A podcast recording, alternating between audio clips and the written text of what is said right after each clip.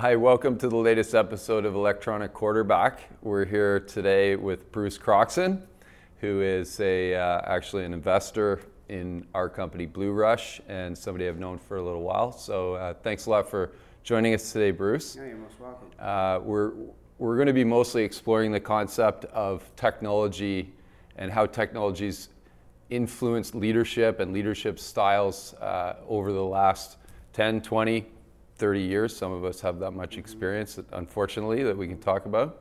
Um, so maybe just tell us a little bit about Round 13, and then we'll, uh, we'll kind of flow into things from there. Yeah, sure. Round, Round 13 is a, a growth stage venture company. We need a different word for venture because the industry's changed a lot uh, over the last 30 years. But what we do is we invest checks into Canadian only technology companies that are ready to scale. So they're past the proof of concept, they have customers, and they're looking for on average five to ten million dollars to take it to the next level. And we work closely with them and try and get them to a place where uh, you know other companies might be interested in them, or heaven forbid, you might even have an IPO out of it. So that's that's what we spend all of our time doing. Excellent. And you've been investing in tech companies even going back before the round 13 days, I think. Mm-hmm. We were talking earlier. Um, 50 plus maybe companies that you've invested in yeah. over the years? Yeah. Mostly tech companies? I would say mostly because I spent most of my time in, in growing a company called Lavalife, which right. was, we argued whether it was a marketing or a tech company, but it was based on a technology. So at the end of the day, it was put us pretty squarely in the world of tech, and I've continued that theme. Yeah. Yeah. And so, okay, so in those days, um, you're running Lavalife what kind of technologies were, were you guys employing to run that company at that stage? Well, we, we started very early in a technology that has its most common application in voicemail. So it's called interactive voice response. And arguably, we created the first social network in the world uh, right. by having people sending messages back and forth over telephone lines. Uh, and that evolved to people sending messages back and forth over the internet, which was uh, web personals, yeah. uh, and that right. both telepersonals and web personals ended up being combined into what, what the market got to know as Lavalife. Yeah. But I would say the biggest difference in technology then versus now uh, is that in those days the technology was big, it was expensive, and it was complicated.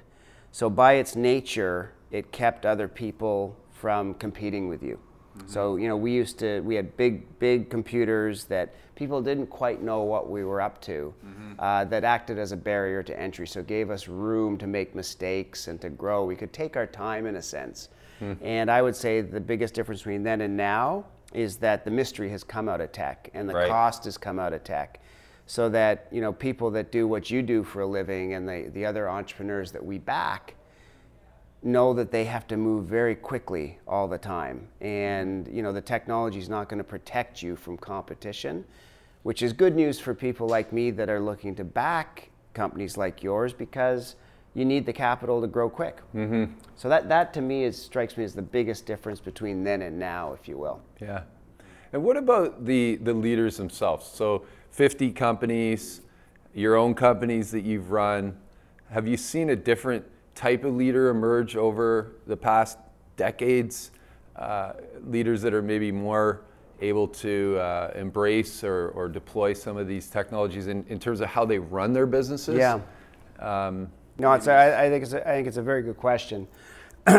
because what comes with technologies that allow everybody to be knowledgeable and in on decisions means that A, there's no mm. secrets uh, and B, you know, your work's kind of never done because there's always some other bit of information or bit of knowledge that we can bring to bear on the company. So that to me has led to a different kind of leader. It's one that recognizes a they don't have all the answers. Mm. You know, you, we, we come across the odd person that thinks they do, or the odd person. I mean, you're not talking about me. No, no, no, no, no. You've been very yeah, open no, yeah, about the fact you know very little.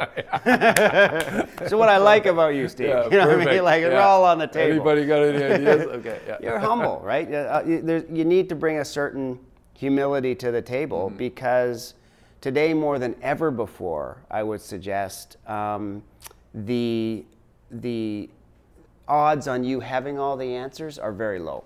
Yeah. Just because of the plethora of information that's out there, how quickly things move. So we have to be nimble. We, you know, I think, um, you know, we're, we're, we're populating our companies with people that are curious, that are continuous learners, that, you know, when they're in, they're all in because it really is a, you know, continuous barrage of information. Um, you know, I sort of joke that the new work-life balance for tech leaders today is work really hard for eight years, sell your company, and take a year off, right? Because Yeah. it's not work for five days and take two days. It's just there's too much going on, right, to have that kind of balance. Um, so yeah, it's definitely yielded a different type of leader. No, and it's true. I mean, there. Yesterday, I didn't work much, Right, and it was Sunday, right, and uh, I felt part of me was thinking maybe you should put a couple hours in. right. Because And, your uh, competitor Well, probably this- is, and there's, there- information. yeah, there's exactly. inputs. Yeah, You know, and then there's there's thoughts that you haven't. But it, it, it does lead me to another question, which is, do, do you do you find sometimes maybe with your companies that you're invested into and helping that there's a uh, a tendency for them to become overly tactical? The have the planning cycles Yeah. kind of gone away? Yep. You know, are they are they strategic enough? if if you're not careful, Yeah. right? Because it's it's all consuming, right? I mean, and one of the you know, I'll go back a little bit. One of the biggest downfalls that I've seen of email, Mm-hmm. for example, and I would extend that into Slack communication, Yeah. is that everybody feels compelled to have an opinion if something hits your inbox. Mm-hmm. And the reality is, not everybody has an opinion. But if you feel compelled to give it, it can it can burn a lot of time, right? So to your point, if there's too much of that, you're always dealing with fires and tactics and things at the margin. So I think it takes a real discipline on on the part of leadership to say, hold on, you know, let's take a breath here. You know, we need we need to take a little bit of time and plan for our next cycle. But that used to be automatic. Now it's uh, I think more of a forced discipline, but it's Yeah. one that I think is really important. Yeah. I mean, people are saying now, you know, a three-year business plan that doesn't exist anymore. I'm yeah, I, I, like I tend to think in terms of 18 months. And when I started, the the common length of a business plan was five years. You remember Right. that? Like, Yeah, your- that- that's- what's your five-year plan? Yeah. Well, today you ask that, I have no idea, right? It's like three years now. It's 18 months, I would suggest. And beyond that, you know, things are changing just too fast to to, to know. Yeah, and and do you think it's interesting? Just what you're saying is, for me, even personally, it feels sometimes like okay, let's have the strategic conversation. Let's talk with the investors, and then it, you can get in pulled into very tactical conversations. Yeah. By Microsoft Teams is the what we use. Yeah. We used to use Slack. Right. Uh, or an email or a text. Yeah. Somebody walking in the door. That's sort of like getting pulled up and down is something that So it all, I it, it, I mean, it, one thing that stayed consistent, it's always true, I think, that the best CEOs pick three to five things that mm-hmm. they need to be focused on, and they're pretty good at making sure they stay focused on that. Mm-hmm. That hasn't changed, right? But mm-hmm. I think what we've been talking about is it's a lot harder to maintain that discipline today when you've got, you know, 100 employees all feeling that they've got something to contribute. And because it's accessible by Yeah. them and to you, yeah. you're resulting feeling that you got to wade in, right? Even though it might not make your top three to five. Yeah, That's quite, it's pretty interesting though. that is that is part of the skill. I mean, all of a sudden you're on Slack and somebody wants to change the coffee supplier. Yeah. And I love co- I could I could give you lots of opinions about coffee, but there's probably other stuff That you should be working that on. I yeah. need to do. I've noticed the coffee's pretty good over your place. It's not so bad. That's it's, very good. It's yeah. not bad. What What about um, sort of more at a macro level? Are you seeing uh, technology as an enabler in terms of uh, inclusivity, uh, diversity, uh, things like that? Is the, are the is the portfolio of companies looking different in terms of the leadership than it did five years ago, ten years ago? Well, yeah, I don't. I'm not sure. I, I think it is different than it was five or ten years ago, but I'm not. I, I'm not convinced that we put the cause of that at the at the foot of technology. Yeah. I think the country's changing at an incredible pace. Yeah. You know, one of the things, one of the good things the government has done recently is made it increasingly easy for people that have skill to get into the country mm-hmm. quickly, right? Mm-hmm. Which is which is timely given what's going on south of the border.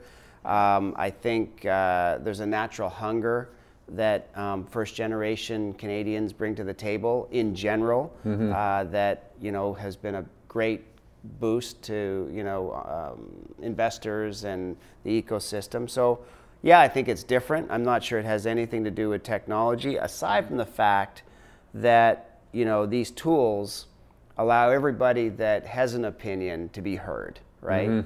Which is which is pretty incredible. I mean, it used to be, well, if you're not in this office, don't be throwing in any opinions or don't be contributing. But you know that that kind of uh, wall building, if you will, I think is a thing of the past. I mean, it's very much more a democracy and it's been democratized now as a result of tech. Yeah. What, what about the access to information in terms of strategic planning? So, all of a sudden, you can learn a lot about something in, a, in a very short period of time. And things can change quickly. And too. things are changing very rapidly. Your competitors Yeah. could be pivoting on you, uh, macroeconomic conditions.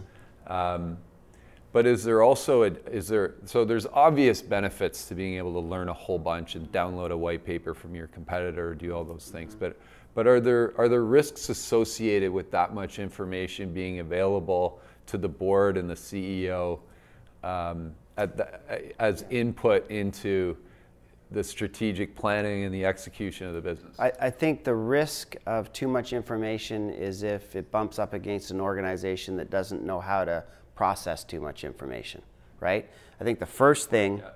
that we need to realize is that, you know, however good our plan looks in September for the next fiscal year, um, it's a living document, right? Mm-hmm. And given certain types of information, the plan might change. I think the discipline comes in as to what type of information would compel you to change, mm-hmm. right? And being able to separate the minor stuff from the oh my god, I never thought of that, mm-hmm. right? Yeah, that's Yeah, a great. that- that's what it's I a great it point. It's a great point because there is a lot out there, so companies have to be good at, Filtering, filtering, filtering, it, yeah. and then deciding if it's going to influence their decisions or not. Downside is, wow, there's another you know next shiny object, and you're chasing all over the place. And what were my priorities again? And before you know it, you know you got chaos, right? Yeah, awesome. All right, well, listen, thanks so much for taking time today No, with us. for having me. My Uh, we really enjoyed it, and uh, I'm sure everybody will enjoy it. Great. And uh, all the best. Go Blue Rush. Go Blue Rush. Thank you for watching this episode of Electronic Quarterback. Don't forget to rate, review, and of course, subscribe to our podcast. And uh, we'll see you next time. Thanks very much.